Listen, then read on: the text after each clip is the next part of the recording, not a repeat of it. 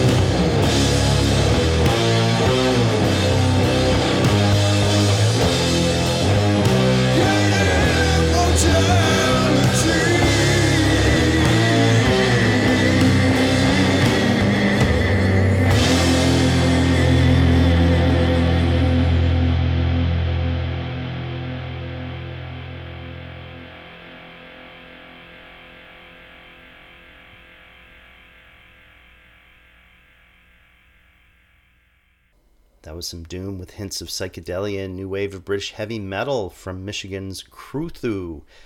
We listened to Necromancy off their Athru Crutha release. Next up we go to Sweden for Laser Dracul. Here's Ashes and Dust from the sophomore full-length Hagridden.